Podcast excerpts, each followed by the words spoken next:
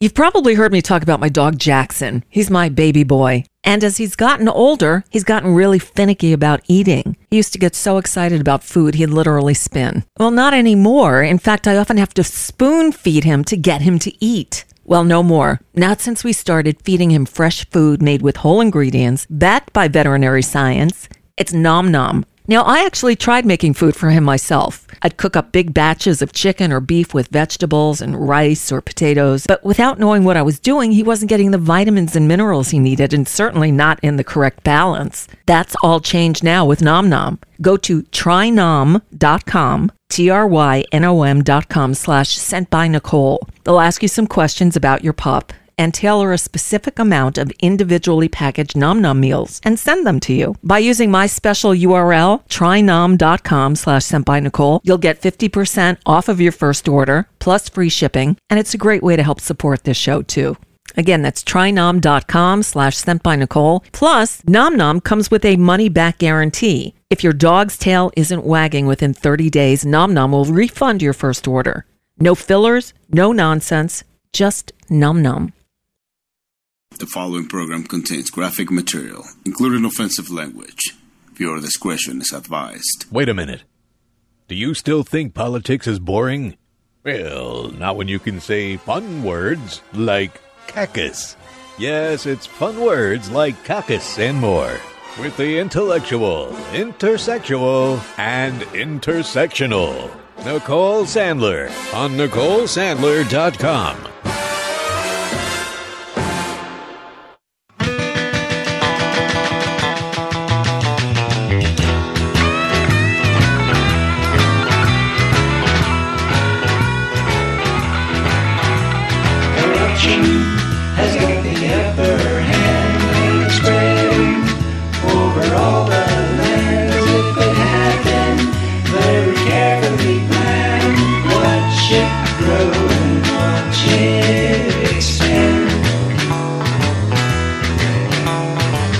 didn't cause the outbreak and the spread of corruption.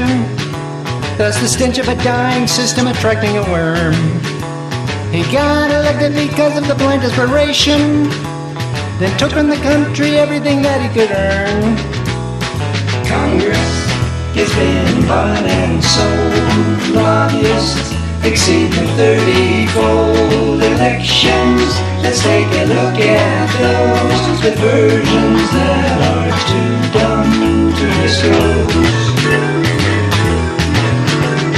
Election corruption has nothing to do with dead voters.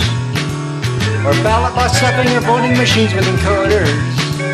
It's not about dictators dead but still wielding their power. And not about drop-offs or voting an earlier hour.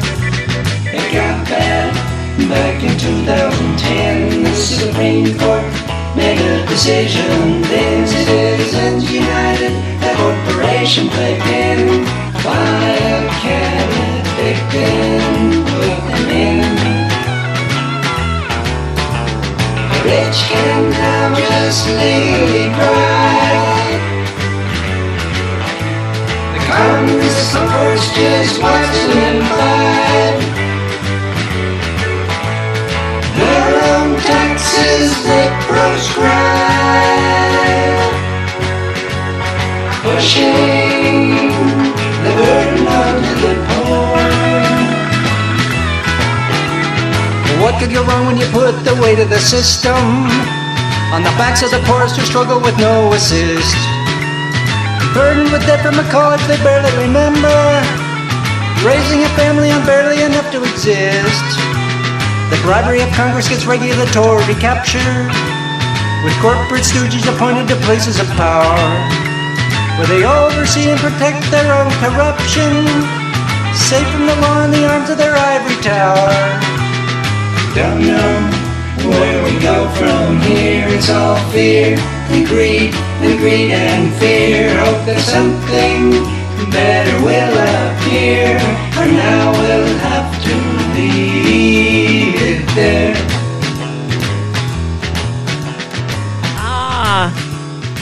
the parody project strikes again. Corruption. Yes. Uh, a lot of words there. but um, you know, singing truth to power, I guess. And since today we're talking about legalese, we're talking about um, uh, yes, everything. By the way, uh, just look, glanced over at the chat room, and Jan asks, "Is your link to buy the BlendJet 2 on your website?" Yes, it is, and thank you for asking. So, if you go to NicoleSandler.com, right there on the main page, like right under the main menu, it says "Support our sponsors." and click on there and there's links to not only the the BlendJet 2 offer where you get 12% off uh, and, and, and free shipping um, by using my link there. Um, there's also a link to Nom Nom Nom. Uh, where you get 50% off your first supply of dog food, great natural dog food, which you should definitely check out if you've got a dog. And, um, and BetterHelp, uh, dot com as well, where you can get 10% off your first month of, of therapy. Um, so yes, it's all right there. Yes, and Parody Project is awesome. Don Caron has really kicked it into high gear uh, in in the recent months. He's he's he's churning them out like you know a few a week. So uh, anyway, and that one works for today because today we are dealing with all the legalese and um, Lisa Graves is here now. Those of you who who haven't been around uh, this show very long may not know Lisa Graves, but you will and you should. So Lisa is, you know, is the legal expert of the Nicole Sandler show. And when she comes on the show, she's acting in her capacity as a an individual, uh, a citizen, and and a an accomplished attorney. Lisa I don't even have her whole resume uh, printed out anymore. And if I went through the whole thing, we'd be here all day. But she worked, for instance, on the Senate Judiciary Committee, she was in charge of uh, like nominations and stuff. So vetting all the the the candidates that they nominated for various positions. Um, she also worked at uh, um, uh, in the Justice Department under both Janet Reno, Attorney General in the Clinton administration, and um, uh, what's his name? I, always want to con, uh, uh, not not Alberto Gonzales, the the other one. It'll come to me in in the W investigation uh, investigation administration. Um, God, why am I drawing a blank on his name? Ashcroft. I always want to say Richard Ashcroft because he was the the the singer from The Verve but it's John Ashcroft was the attorney general, the crooked attorney general. You know, most Republicans are, aren't they? Yeah. Uh, anyway, so Lisa Graves has paid her dues, is has has the bona fides, as they say. Um, yes, I got Ashcroft, but I, I, I, I go between John and Richard. Um, anyway, so so Lisa will be here, and what a day because there's been action today on the legal uh, front. So a few things happened. One is, first of all, a topic we don't talk about often here because I don't think there's any there there. But a, a special counsel for Hunter Biden? Are you kidding me? I, I just don't get it. Um, so there's that. Uh, there was the hearing in Judge um, uh, in, in the um, uh, in, in the I'm, I'm pulling up the um the the God, I'm I'm not I'm just losing it today. The protective order governing discovery and authorizing disclosure of grand jury testimony in the courtroom of Judge Tanya Chutkan. It was the first official hearing in this. I'll call it the insurrection case, even though he's not charged with insurrection. But the third, the most recent indictment of the former guy, um, they had their first hearing today dealing with that that protective order. And what the protective order is, is not a gag order as as Trump is inferring and his minions are, you know, protesting. Um, they're not gagging him. I wish they would, because then we'd have a little peace. But um, they're basically saying that he can't he can't disclose any discover any information that he gleans from discovery and discovery is look the um, uh, jack smith's office has been compiling a case and they've got lots of evidence and they have to turn over to the defense what what evidence they've amassed. That's discovery. What Donald Trump wants to be able to do is take the discovery that they get and and plaster it all over the media. He wants to try the case in the media. And this judge is saying, "Watch out, friend, cuz this ain't happening." Um, and again, I'm going to wait for Lisa to come on to give you the more specifics because what I'm giving you is the layperson's take on all of it. Um, you know, uh, somebody just said, uh, uh, Rick Smith, Trump should have been indicted a long time ago just for his hair. You know, one thing that really bothers me is how the entirety of Trump has been normalized. And start with his hair. There's nothing normal about that man. And the fact is, you saw that. It's a bird's nest on top of his head. It used to freak me out, but I think we've gotten used to it. Um, uh, I think we've gotten used to it. And so we're not as shocked by the thing on the top of his head anymore as we used to be. But we should be. Do you remember when you first saw, like, he always had weird hair, but then as he started getting older, the, the, the bird's nest got bigger. But he talks about it like it's like he talks about those phone calls. It's the perfect call. It's the perfect hair. I've got the best hair. No, he doesn't. Everything he says, it's it's the opposite of reality. That's why I talk about opposite world all the time. It, it just it's it, it's pretty astounding. It makes no sense. But um, what else happened today? There was more. Oh, did you hear Michael Cohen is talking about running for Congress? Yes. Let me say that again. Michael Cohen, the Trump's former, um, you know, fixer, Michael Cohen, the one who paid off Stormy Daniels and, and went to jail, and then you know got a conscience and and came over to the good side. He's talking about primarying Jerry Nadler. Now, okay, I, I this all just broke, so I haven't really um, considered it in all of its grandiosity. But really, um, I, I, I don't know how I feel about that. What do you What do you think? I, I guess I, I, I don't know. I don't know.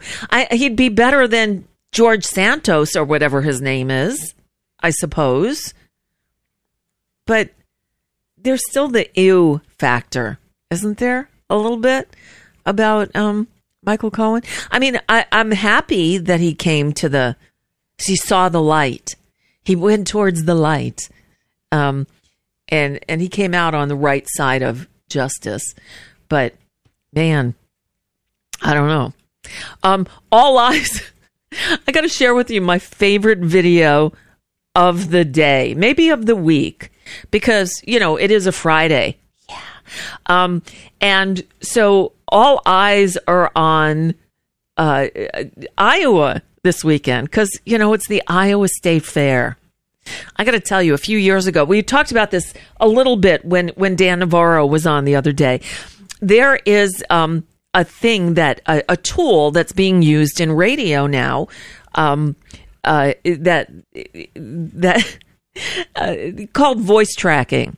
You know, the internet made it possible so that I could be sitting here in my studio in Florida and they send me the music logs for a radio station. In this case, I voice tracked for a radio station in Des Moines, Iowa for about seven years. I voice tracked weekends and I'd fill in during the week.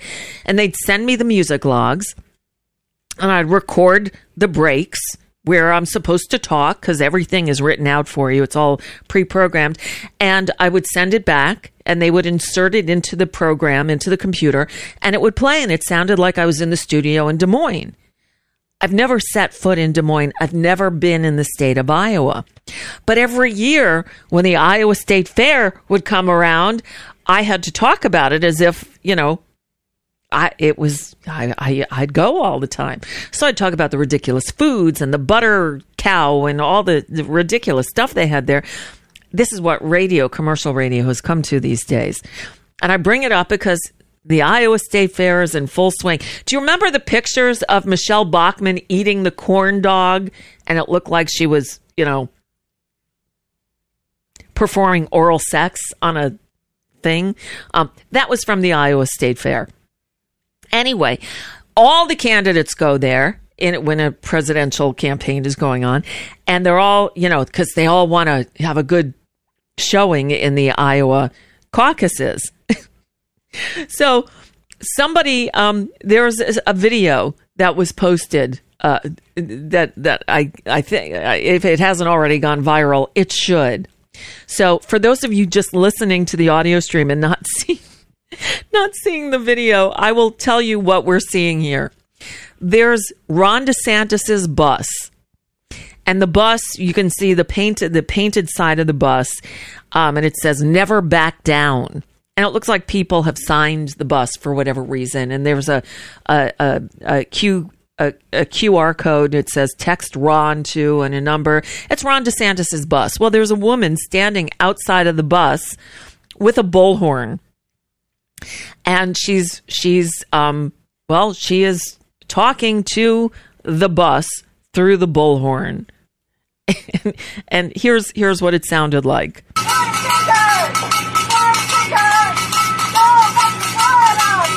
Okay, in case you can't hear what she's saying, she's saying pudding fingers, pudding fingers, because you know Ron DeSantis is known to have eaten pudding with his fingers. So pudding fingers, pudding fingers.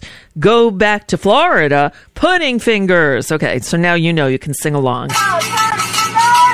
Pudding fingers. To Florida, pudding fingers. Now the camera is panning and you see Ron DeSantis and the the lovely Casey walking towards the crowd, the throngs of five people waiting to see him, but she's still singing pudding fingers, pudding fingers. Now somebody. now in this case, wait, I, I just got to tell you because okay, so one of get the fuck away from me. One of DeSantis's flunkies goes up to the woman with the bullhorn and starts trying to bat the bullhorn away, and so she's shouting through the bullhorn right into this guy's face. Uh, let me back it up so you don't miss any of the, the, the grandiosity here. Get the fuck away from me! Get the fuck. Go back to Florida, pudding fingers. Pudding fingers. Go back to Florida, pudding fingers. So, um, again, my favorite, my favorite video of the day. oh, to be in, um, eh, eh, you know, and I don't know who this woman is, but I've got to think that she's a Republican. Who else would be out there today? But it doesn't matter. Whoever she is, I applaud the pudding fingers lady. lady. Um, and I, I, have it handy just in case, in case you just need to hear it at any point. Pudding fingers, go back to Florida. Pudding fingers, pudding fingers. All right. So anytime you need it, you just let me know. I've got it standing by. Uh oh, and I think I broke this. Um, anyway, anyway, I, I believe I believe our guest is here. So um, Lisa Graves, uh, I see her in the Zoom room. Her, there, her mic is on. Okay, so now I can bring her in and introduce uh, Lisa Graves, the, the, our legal expert here on the Nicole Sandler Show, uh, former uh, Deputy Assistant Attorney General under two, count them, two administrations, the, the Clinton and the W, um, as well as a you know a, a, a, counsel in the in the Senate Judiciary Committee. Uh, Lisa Graves, I could I could fill the whole hour with your experience, and I, I thank you so much for bringing it here and helping me sift through this legal stuff. Oh, you're so great to have me on, Nicole, and it's so nice of you to put up that photo from the premiere of the 13th, Ava DuVernay's amazing Oh. film about the 13th Amendment. So uh, sorry I'm not on camera today, but I really appreciate the chance to join you. Oh, well, I always appreciate it. And my listeners, you've got a lot of fans now in in the chat room because you've been on a number of times with me and and they love you as do I. So thank you so much for being here. I didn't know that that's what this photo was from. It's a great picture. Oh yeah, you know it's funny because they uh, they had us walk the red carpet and then they said you know pose. so that is a not a familiar experience for me, but um, I was thrilled to be there uh, because Ava's film is so important and it's available. I hear a lot of people are. Uh, you know, have seen it, but also that it's used in school curriculum to teach people about the meaning of the 13th Amendment and then what happened after that Civil Rights Amendment passed you know, for the last 150 years, kind of how how um, it's been evaded by these different policies. So she was nominated for an Oscar for that film. I think she won a BAFTA. Um, I think she should have won the Oscar, but um, it really is a great film. If you haven't seen it, please check it out. It's called The 13th, and it's by Ava DuVernay. So thanks for letting me make that plug, Nicole. Oh, anytime. So, do I, do I hear you correctly? There are schools that are actually showing sort of fact based um, dramatic movies. That's that's astounding to me because you know I'm here in the fascist state of Florida, where you know what they're showing kids in the classrooms here. PragerU, not PragerU. PragerU propaganda. Oh Yeah. my God. And I'm I'm seeing on the you know like the next door site and stuff like that, people saying that their kids are being shown these videos from PragerU. That's nothing but right wing pro- propaganda.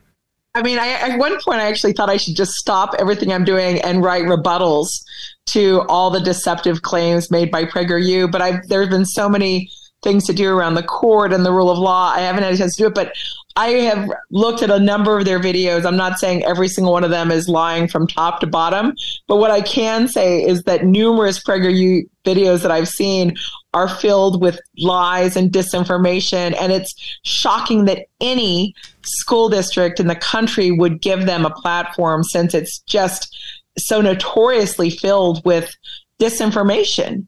Um, it's it's it's really it's it's it's it's malpractice for for those videos, those Prager PragerU. and It's not even a university, obviously. That's just the name. Like from the get go, it's deceptive. The name is PragerU as if it's a university when it's really just the videos that have been spawned by this radio televangelist dude um, with a lot of money from secret sources to um, basically tell lies to the American people dressed up in fancy little three minute video um, pieces and more. And so it's appalling that those things are being used to educate kids, let alone adults. And in fact, you know, they, I, I'm on uh, some of their uh, mailing lists or whatever, and they complain about how their some of their videos have been taken down by YouTube, which really it's a it's an enormous you know thing to be taken down by YouTube because so much junk is on YouTube. Yeah. But even even they have transgressed in some of their videos that they you know can't get them aired on YouTube, but they could be aired in Florida schools apparently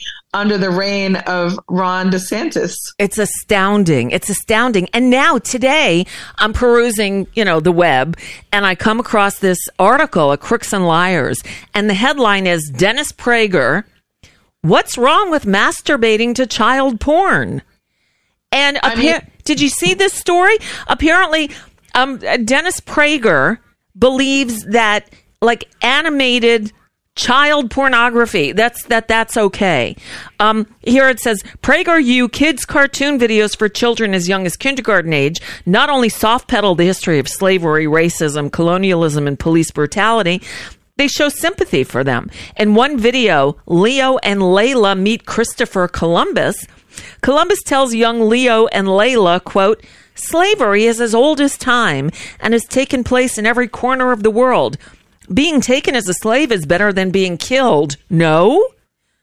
Okay, so that's bad enough. It's uh, that's astounding that this they're showing kids in school. But uh, there's a, another video. Prager tells a host that he doesn't consider animated child pornography evil because oh wait a minute, there's audio here. Would Listen. you use the word evil of animated child pornography? Because No, I I certainly I, I would. can't- no, I would use Uh oh. Come on. behavior. That's where we might differ, Yeah. forgetting the sex issue. You can't be evil. You didn't do evil if you thought evil. You I- did if evil I'm if you masturbating committed. to animated pictures of pornography, I'm not doing something evil. That's correct. yeah, I think that's I think that's despicable. Yeah. Really? yeah. Yes, of At course. least, at He- least this guy called him out for it. Apparently, he said um, masturbating to anime child pornography is fine. Yeah, I mean, that is despicable. The guy who asked him the question was spot on. That's Yeah. despicable. And I think there's more to learn about um, Dennis Prager's extreme views, views that, you know, most people would find appalling, and how he's tried to, you know, use this brand of Prager U with the capital U um, as a way to, you know, really get into people's homes through their computers with his with you know a, a pack of propaganda. And so he's not a credible source in my view. That that you know um, that interview alone seems disqualifying to me. I can't imagine a parent would want to have their kids getting videos produced by a guy who holds that view because obviously child porn is inherently damaging whether it's quote fictional Right. or real um, real. it's absurd and you know i, I mean you know the, the fact that parents um, don't know that you know aren't being told that the guy uh, the guy producing the videos that are now being being spoon fed to their kids in schools is the very same guy who has that who has taken that position publicly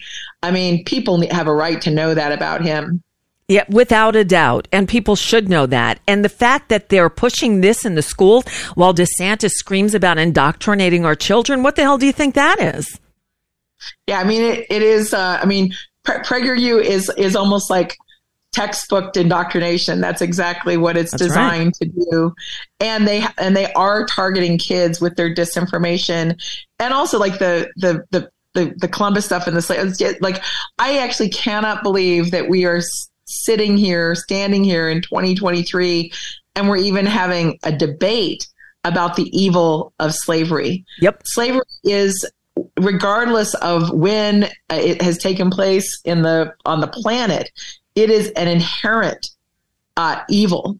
It is an uh, like an like a, an evil that has no mitigating factors to it. And anyone who can't say that slavery is evil has you know is definitely someone who's defending an evil institution and evil practice and um and you know really is morally bankrupt. Yes. because this the easiest thing any politician any human could say is of course slavery is wrong. Of course slavery is evil. Of course there's no like beneficial components to uh, slavery to people who are enslaved against their will. And the fact that there are politicians and their um, operatives willing to assert otherwise is is just I mean it's just a damn shame and it's it's truly appalling. It, really is. So this popped out of sort of nowhere today, um, but there was lots of other uh, legal happenings today. Now we knew, Lisa, that there was going to be a hearing, the first actual hearing in this latest, this third case against Donald Trump. This one having to do with his actions around January sixth. The indictment that just came out a couple of weeks ago, that's being um, uh, tried in in D.C. with the uh, uh, the the judge, and and I, I keep having a blank on her name. I have to keep pulling it up. What what is uh, Judge Chutkan, who seems very. Yes. Um, you know, kind of chill, just like uh, like nonplussed. Like I'm going to get through this, and I'm going to be sensible, and I'm gonna I'm going to be fair, but I'm not going to stand for any of your shit. And so today, although Trump's people tried to delay it yet again, she she said we're having this hearing Friday morning, 10 a.m. about the protective order. And can you explain what a protective order in this case is? Well, there a protective order is not the same as a gag order, even though there's been this effort by Trump and his apologists to, to convey it that way. It's very common in, um, in fact, even without a protective order, there are longstanding rules regarding um, whether, uh, you know, uh, trying to prevent attorneys and their clients from basically polluting the jury pool Right. through trying the case in the media. And so this is nothing new. This is a long-standing part of US jurisprudence is the effort to make sure that we can have a fair trial and that has um, been upheld literally thousands of times in US history to make sure that people aren't trying their cases in public in a way that taints the jury.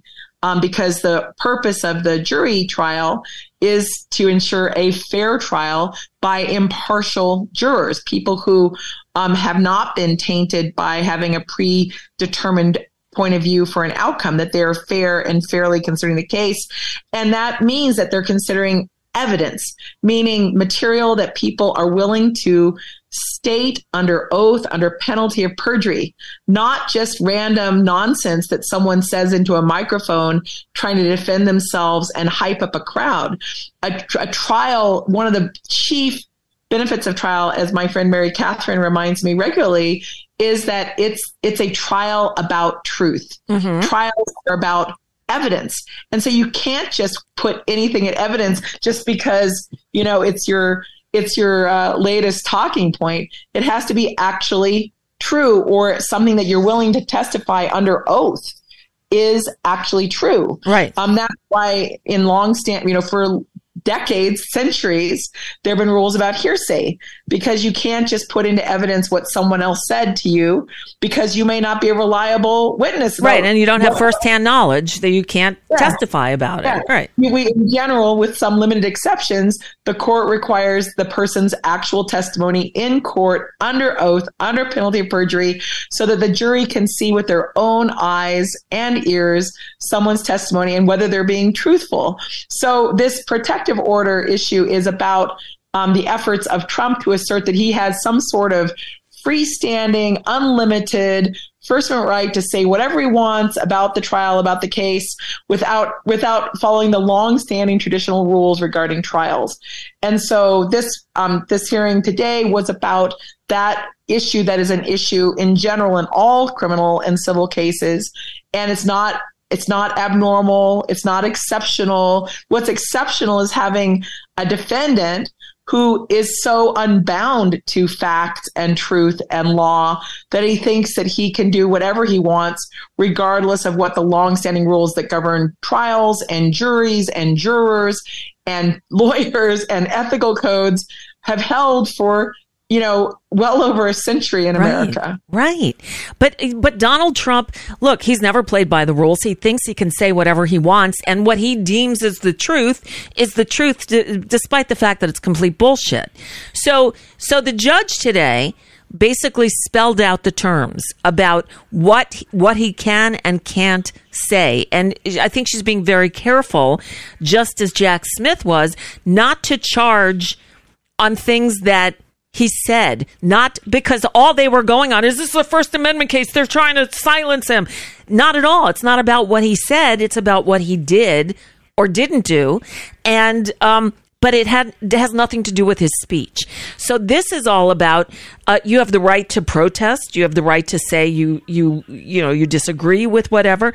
You do not have the right to show these documents that are um, eh, you know in many cases, uh, I guess, classified um, information, but also stuff that is not to be what she's calling sensitive materials.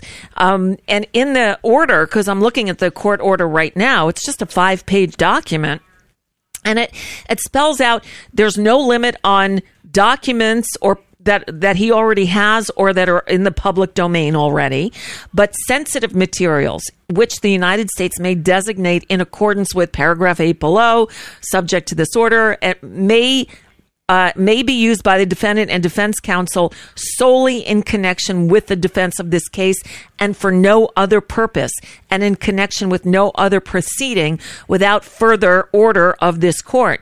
So basically, and, and it goes on to say you shall not disclose these sensitive materials or their contents directly or indirectly. I mean, she's going into great um, detail. And then there's a part that also says here, number five, before providing any sensitive materials to an authorized person's in other words, Trump, defense counsel must provide the authorized persons with a copy of this order, and the author- authorized person must agree in writing to abide by this order.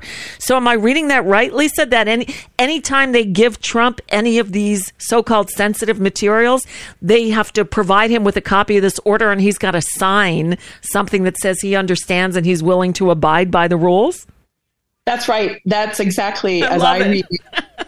and and in essence, it's it's a way to make sure that uh, when he is held in contempt, which seems highly likely given his refusal to follow basically any orders of any court uh, or you know of any kind, in essence, um, he will have had to have signed that he is uh, willing to follow those rules and that he is basically willfully, knowingly violating them. So there could be no no ambiguity that he somehow didn't know or didn't understand that by signing he's agreeing to follow these rules. And um, again these are rules designed to protect sensitive material in the trial evidence that will come become becoming before those jurors but that is not already in the public domain or already in his possession. Right. and so, um, I think it's a really, it's a very measured but appropriate uh, ruling by the court, and it's also very um, carefully designed to protect against, you know, yet again more claims of of you know ignorance or or that he has some right to do this, notwithstanding the norms for um, judicial proceedings and trials in particular. Right. But okay, so uh, I get all that and it's written uh, I mean it's to me very clear and obviously I'm not a I, I I'm not uh, fluent in legalese. However, I'm reading through this whole thing and I'm not seeing if he he he um, does not abide by the rules stated here in this order. If he uh, continues to flaunt his idiocy in public and and goes against this order, what happens? Well, the, if, if any um, party or lawyer disobeys an order of the court, um, or you know, an order in this in the sense this type of ruling, um, they can be held in contempt. And if they're held in contempt, uh, there are a number of penalties for contempt that could that could include jail time or a fine or both. Um, that could be served, you know, during the trial, after the trial. A lot of that is really, you know, it's really within the judge's discretion how to enforce a contempt order. It could be the basis for a threat to impose contempt on a like a second instance, for example. But it's really within the judge's discretion how to handle what is uh, like you know, we, we say this word contempt or contempt of court, and clearly Trump's whole modus operandi in many ways is based on contempt. Yes. Uh, and so like his his part of his his persona in the in the cult that he has you know tried to stoke is this cult of contempt in essence. Um, but there's a very particular I mean that like the the more traditional use in the law is this idea that you are acting in contempt of court, meaning you're not vi- you're not following the court's orders, and so um, it is within the judge's discretion how to handle contempt, meaning violation of a direct order of the court. Right. Now now there were no um, cameras in the courtroom because it's a federal case. Now does I and I've heard conflicting uh, reports on this, Lisa Graves. So one report I heard is that the judge herself could say, "This is of such national importance.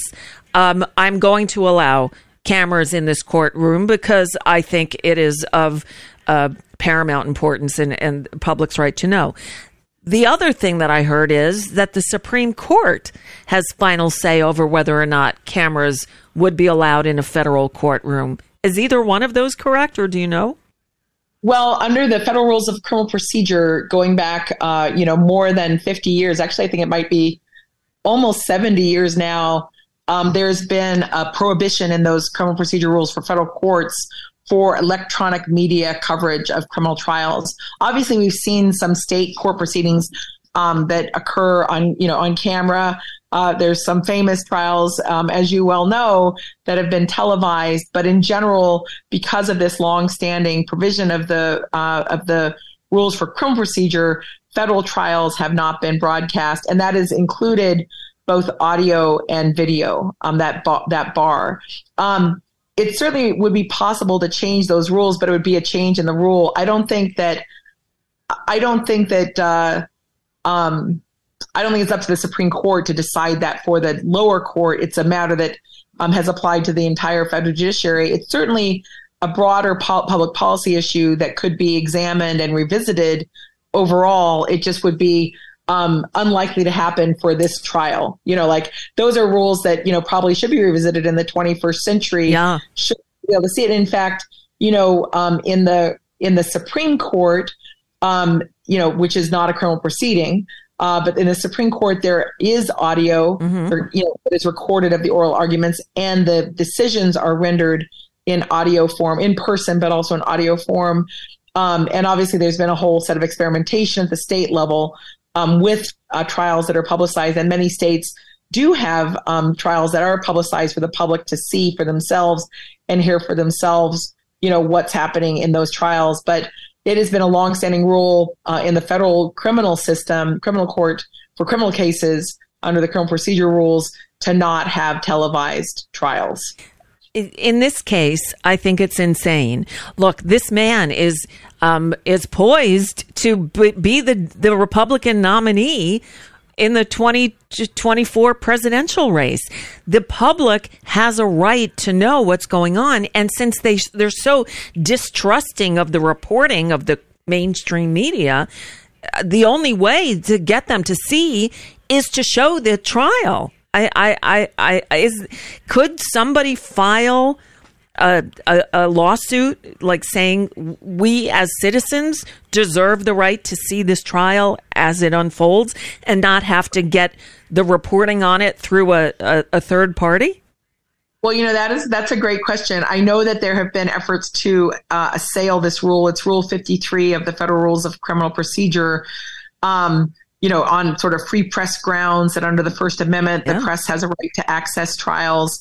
Um, I my understanding is that those efforts have been unsuccessful, uh, in essence, at every turn, and um, and I and it has also prohibited even still photography at, sti- Yeah. at trials. That's why in the federal system you'll see these sort of lovely but you know um, um, static uh, The sketches. uh, yeah. From uh, court, um, you know, court reporters who are who are who are there specifically to sketch, because photos and videos and audio have not been allowed in federal court. So, you know, there, cer- there certainly could be a new appeal to try to have this rule declared unconstitutional. It's a rule, not a statute. It's been in effect for a long time. Um, you know, certainly things do change, and there may be some ways to try to uh, uh, say that it, you know, should it should not be allowed to be sustained. But that would be a separate, you know, a separate substantial ruling. But on the broader point, uh, the broader point, Nicole, I do uh, really believe that it would be valuable for the American people to hear and see the testimony in this Yeah. trial, just as they could hear and see the testimony in the January 6th hearings that were so compelling to really see, for example, these Republicans, tried and true Republicans, who were who stood up to Trump, who told him that this was ridiculous. He knew that this was a sham, these lies he was telling to raise money and try to stay in power against the will of the American people. Um, and it was very compelling to see them testify, to see their credibility, and it it it's um, unfortunate that under the long these longstanding rules that doesn't appear likely here.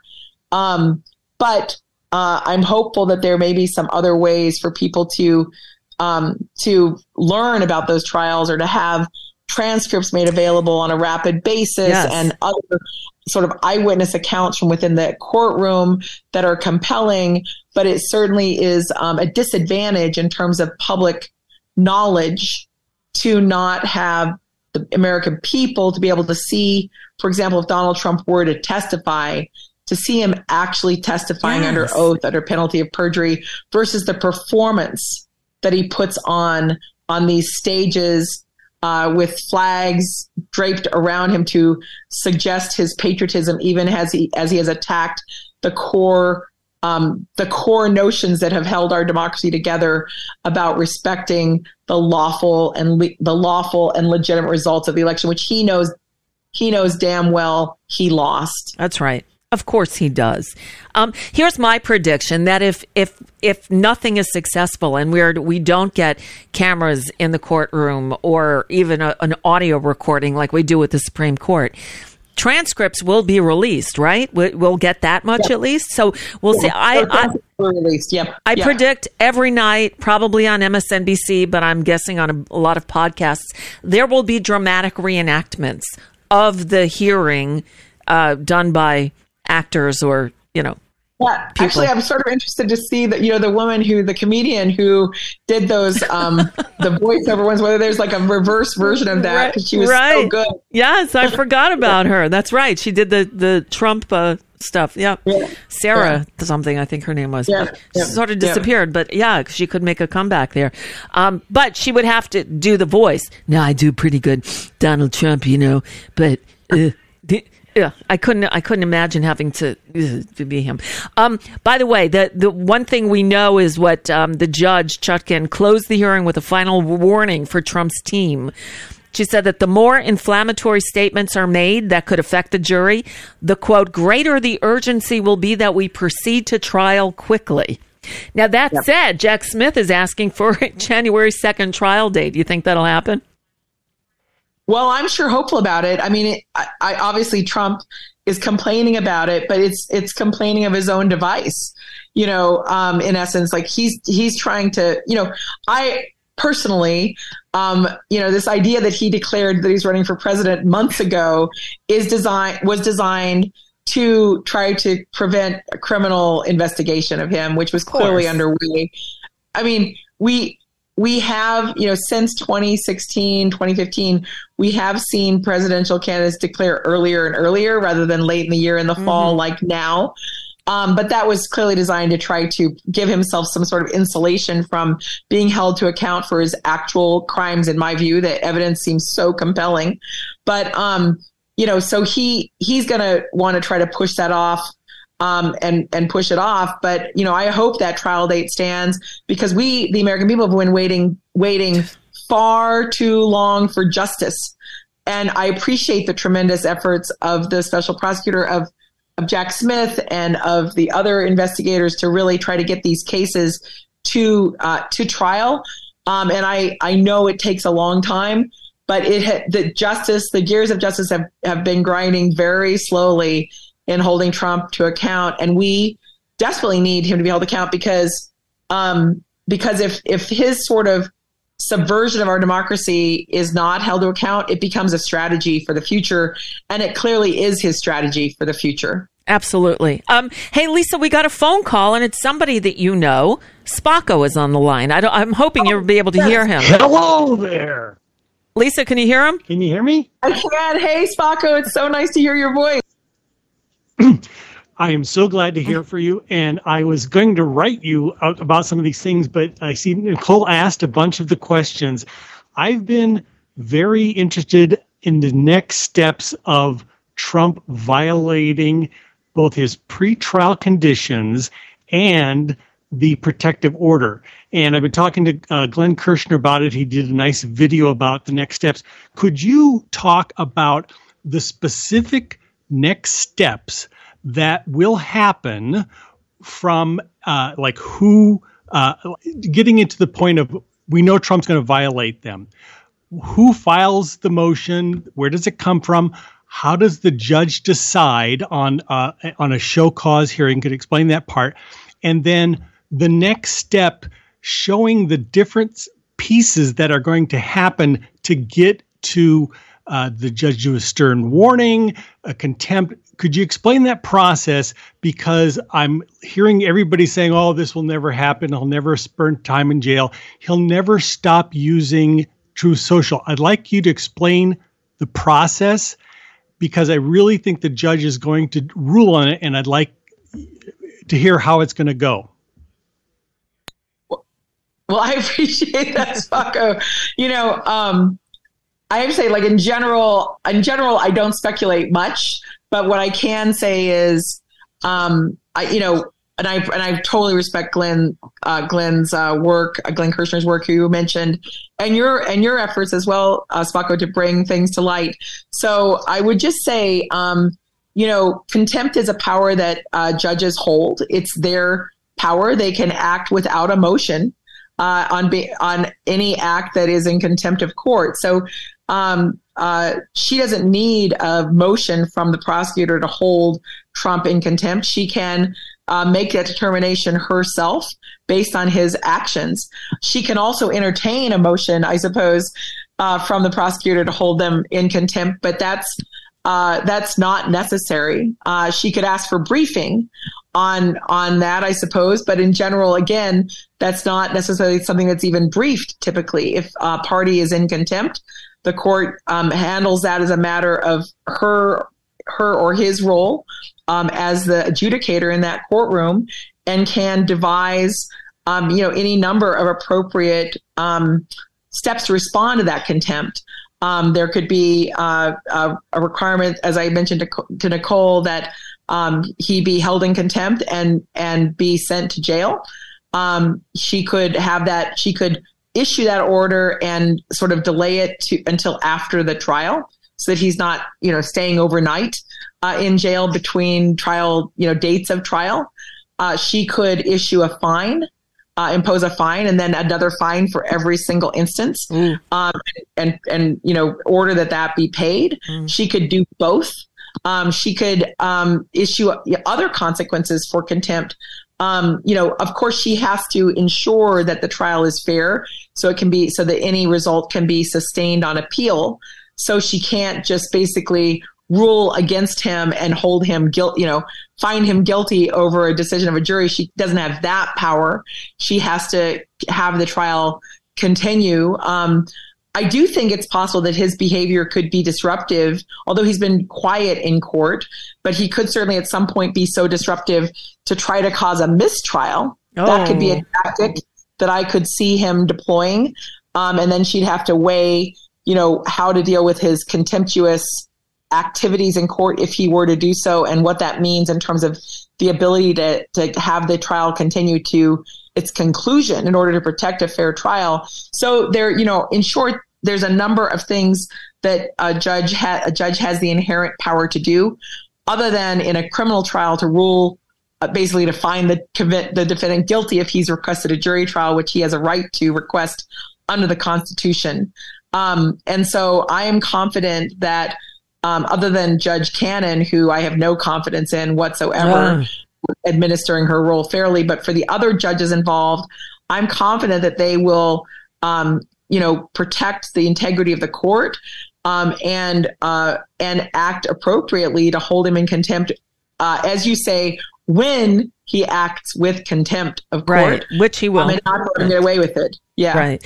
All right. Thanks, Spocko. I appreciate the question. Lisa Graves, you know, we could spend another hour at least and more going over the Trump stuff, but there's a bunch of other uh, questions that have come up today alone in the world of law. Um, special counsel for Hunter Biden is that what what what what's that about? Well, I think that, you know, this is not unusual. It's unusual in the sense that, you know, uh, special counsel appointments aren't happening every day. But when you have, um, when you have allegations being made about a um, family member um, of the president or in the White House, um, it's it's the case that the Justice Department's longstanding rules are to prevent an appearance of conflict, any appearance that um, that the Attorney General might have uh, might favor the president who appointed him, and so um, they would, you know, appoint a special counsel to ensure that, or at least try to ensure that there's an appearance of impartiality in assessing the claims. That's not to say that there is um, uh, necessarily a, a, legitimate basis for the a, array of claims that have been uh, uh, made by Jim Jordan and and Comer and others but just in order to protect the appearance of the impartiality of justice, to not have that um, that question, the questions that have been raised, um, not to have that handled by a political appointee, meaning the attorney general, right. versus else who's not a political appointee of this president. But now the guy, the prosecutor who's been overseeing this case for five years, I guess, the, the Hunter Biden investigation, um, was a Trump appointee and he was he asked to be elevated to special counsel status and Merrick Garland said yes. So why are the Republicans bitching? Well, that's a question for the ages. Uh, you know, there's no uh, there's no consistency, no concern of hypocrisy. You know, um, nothing would satisfy them. You know, basically, except for if they themselves were, I suppose, somehow uh, charged with that task, which they would be completely unfit for because they have such bias and such disregard for um, actual evidence, as we've seen in the hearings, you know, thus far, let alone Benghazi and the fiasco that they pursued to the tune of millions and millions Yep. of tax dollars. Uh, in that instance, that they trumped up charges to try to damage Hillary Clinton in her as she was going to be running for president. So, you know, um, nothing would satisfy them. Nothing would satisfy them No. you know there's no there no appointment of anyone would uh would be sufficient for them i guess unless it was one of donald trump's own discredited lawyers Yeah, it's it's amazing. Um, uh, again, there's so many things today, so it's sort of like the uh, the the lightning round. Um, we got to talk about the Supreme Court. So Clarence Thomas, uh, uh, ProPublica did another um, expose, and we've learned that what we knew is even worse than than uh, than what we thought. So here's here's the latest uh, revelations about the Thomases. The most complete accounting yet of the high life of Supreme Court Justice Clarence Thomas shows much, much more than previously known. Uh oh. More private jets, more fancy vacations, more sporting events. All gifts from mega rich businessmen and documented through public and private records, plus interviews by ProPublica. Justice Thomas has been living a life of extreme luxury for 30 years, underwritten by at least four different ultra wealthy benefactors. Earlier reports have revealed lavish gifts to Thomas, including a house for his mother and this nine day vacation in Indonesia from conservative billionaire Harlan Crow. I come from regular stock. Who also underwrote a film about Thomas's humble taste. I prefer the RV parks. Now, the list of benefactors includes three more names, according to ProPublica David Sokol, Wayne Whoops. Huizinga, and Tony Novelly. Dream. The report says the four moguls collectively treated Thomas to 38 destination vacations, including a previously unreported voyage on a yacht around the Bahamas, 26 private jet flights, plus an additional eight by helicopter, a dozen VIP passes to professional and college sporting events, two stays at luxury resorts in Florida and Jamaica, and one standing invitation Wow. to an uber exclusive golf club. the dollar value likely in the millions, little of which appeared in required financial disclosures according to ProPublica. amazing. So uh, this just go, goes from bad to worse, and that we haven't even talked about Alito. It, the the Supreme Court is out of control. What should Clarence Thomas resign? Because I know a lot of people are calling for that now. well thomas certainly should resign i mean he is corrupt uh, he has brought shame to the supreme court he's a liar uh, and he's someone who has uh, used his public office for private gain to live this life of luxury Yep. and hid it from the American people, but not from his closest friends. One of the funniest and outrage, most outrageous things about the story that was published by ProPublica, which is so good, and please, please read it, is that uh, Ginni Thomas uh, basically adds to these photos that she's distributed to her closest friends, uh, basically bragging about these luxury trips, in which she says, Four lucky people got to go with this billionaire uh, in the skybox. Four lucky couples got, you know, as, as if this was some sort of luck. They just were like chosen by lottery. They were ch- handpicked by the billionaires who have befriended them, befriended Thomas to just lavish him with gifts that he and she feel entitled to have and to hide from the American people while he goes on the air in speeches as well as in his, you know, document, supposed documentary about his life, his, his vanity pick in which he claims, oh, he's just a man of the people and He, he, loves the prefers- RVs, right? He's, he prefers the the Walmart parking lot, and, yet- and the RV, the very RV that he's talking about, was basically given to him by another billionaire who gave him a loan, and, and who, which he quote satisfied, whatever that means, with no documentation that he ever actually paid it back. He has just been on the grift for decades now. And he's also issuing rulings that affirmatively damage our rights. He has got to be removed from office. He should resign. If there were an opportunity to impeach him, I would absolutely support it. Uh, if we had a Senate that was not corrupted in its own self in terms of the way those Republicans refused to impeach Donald Trump after the attack on January 6th, Clarence Thomas would be convicted of vice and graft of using his office for his own personal gain by allowing these billionaires who befriended him after he became a Supreme Court justice to basically wine and dine and schmooze and booze him. And they have they have business before the court in part because so many of these cases that have been coming to the court are part of this Republican agenda to destroy Roe, to destroy our ability Yep. to, mitigate, to mitigate climate change and more. And these billionaires have bank, been bankrolling politicians to achieve just that, even if they themselves were not appearing in the case before him. It is corrupt. It's wrong. And I look forward for there being actual legal consequences for Clarence Thomas. Just today, I'll just end on this note, Nicole. Um, five members of the House of Representatives, including Jamie Raskin and um, and Representative Nadler and AOC and Hank Johnson um, and others signed a letter asking for a criminal referral to the U.S. Department of Justice to Good. investigate Thomas. And I am I'm so glad they did so. Oh, that's that's the best news I've heard all day. Somebody's got to do something to hold this guy accountable. And, you know, then then look into Alito and Roberts and the rest of them as well because this is, you know, oh, we we we we police ourselves. Well, sorry, nobody else gets to police themselves. You need oversight. That's how th- that's how our government the system is based, right? On a system of checks Yeah. and balances allegedly. Yeah, and Roberts needs to be held to account for this because this is his court. He's been at the helm since since 2005. He has allowed this culture of corruption to thrive. He has not policed it. He's dodged every effort by Congress to to move forward with ethics reforms. He he should be held to account for allowing this corruption to to thrive and flourish at the court. Um, and um, and Alito, you know as well. You know, I, I just think it's it's just so grotesque that the highest court in the country not only has no standards, but in fact they appear to be unwilling to follow even the most basic notions of appearance of impropriety, appearance of of basically using your pu- your public office for private benefit.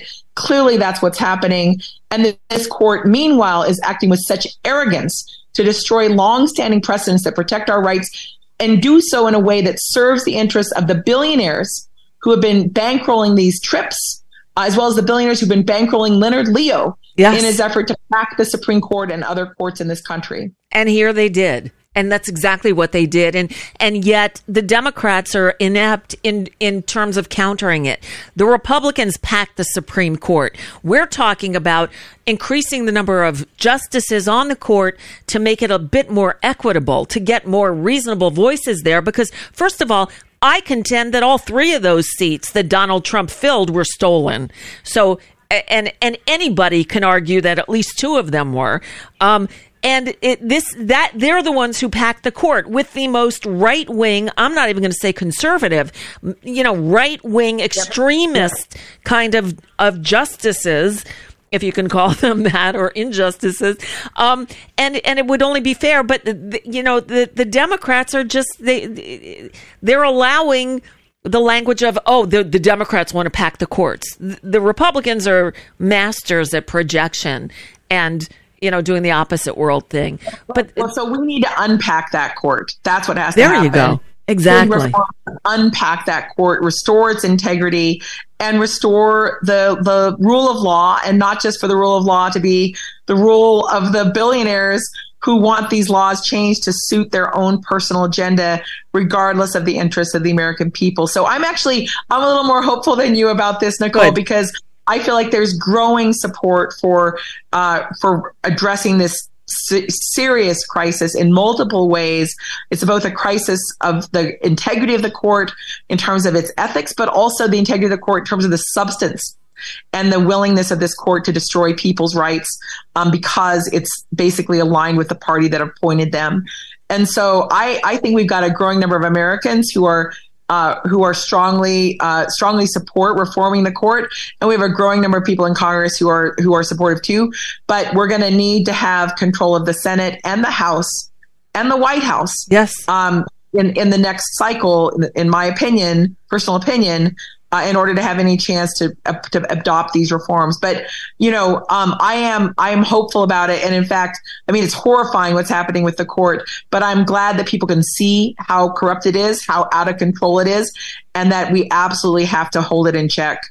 Without a doubt. Lisa Graves, I'm so glad to hear you say that because again, you're more obviously more uh, plugged into uh, the the legal world than I am and I'm glad that you're optimistic about it because and I think the more news that comes out, the more we learn about the shit that Clarence Thomas has been pulling for 30 years and not reporting it. Bad enough that his wife has been an activist inter- participating in things like January 6th, in participating in trying to steal the election while they say stop the steal talking. You know, um, this is it's it's beyond the pale and and enough already. Um, so I'm glad you're optimistic about that. We we could go on for hours, and you'll just have to come back because there's so much more to talk about. Um, I want to remind you, you you said it before. My in my opinion, Lisa Graves comes on here as as uh, uh, you know a private citizen, but you should check out the work she's doing uh, at TrueNorthResearch.org because you do um, you you out the bad guys. I mean, your work really really uh, opened the door and taught us about the Koch brothers and about Leonard Leo and about uh, Citizens United and about um, um, ALEC and all these groups that are working to undermine democracy. Um, and that's the work you do. So I want people to go check out truenorthresearch.org. Um, and David just came in and handed me a note, and he said to thank you for subscribing to his Follow the Moneyball podcast. Oh yeah, my pleasure. My pleasure. Well, it's a joy to be on your on your show, Nicole, anytime. And uh, I know these topics are. It's just like just so much every single day. But happy to join you anytime, and I appreciate always you're so knowledgeable and prepared and uh, just really a joy to have this conversation with you. And thanks Spocko for calling in and the audience out there. Really appreciate everything you're doing and not giving up. We cannot give up. We have to get stronger. We have to multiply get more people to move forward to protect uh, the freedoms that our democracy is intended to secure. And of course that includes having actually fair courts versus this captured court that is out of control. So thanks for having me on, Nicole, and I hope you have a great weekend. You too. Lisa Graves, thank you so much, and we will talk again soon. Much Thanks, love. thank All right. Take care. Bye bye. Uh, Lisa Graves, again, you can follow her still on the Twitters. And yes, I still call it Twitter at the Lisa Graves. And again, do check out truenorthresearch.org. Okay. And with that, the weekend is here. It's here. It's here. Um, so um, I'm going to go. We'll be back Monday. Same time, same bat channel, all that shit. And yes, David has a podcast. So those of you who missed it the other day, my husband David is, um, you know, spent 44 years as an agent for Major League Baseball players. And so he finally uh, has started a podcast, and it's called Follow the Money Ball, um, where he talks with you know, people about the business of sports uh, with an emphasis on baseball because that's, you know, his world. But if you're a sports fan, you will enjoy this. If you're a baseball fan, you'll really enjoy it. So, um, um, yeah, just uh, uh, Google follow the Moneyball podcast, David Sloane. Um, you know what? I'm going to put a link, duh, on my website. I will try to remember to do that this evening to his um, podcast. But if you can't find it, just shoot me an email and I'll send you a link. But you should be able to get it just, you know, wherever you get your podcasts. Just look for Follow the Money Ball. And his name is David Sloane, S L O A N E. All right. With that, we're done. Have a wonderful weekend, everybody. Um, try to turn the news off and do something that you enjoy. Like listen to David's podcast if you're a baseball fan. All right. Um, uh, Think It Through says big Yankee fan here. Okay. Well, the, the episode he posted today is with a guy named Mitch something. Mitch, it's not Yankovic. What? What? Mitch what? Lukevics.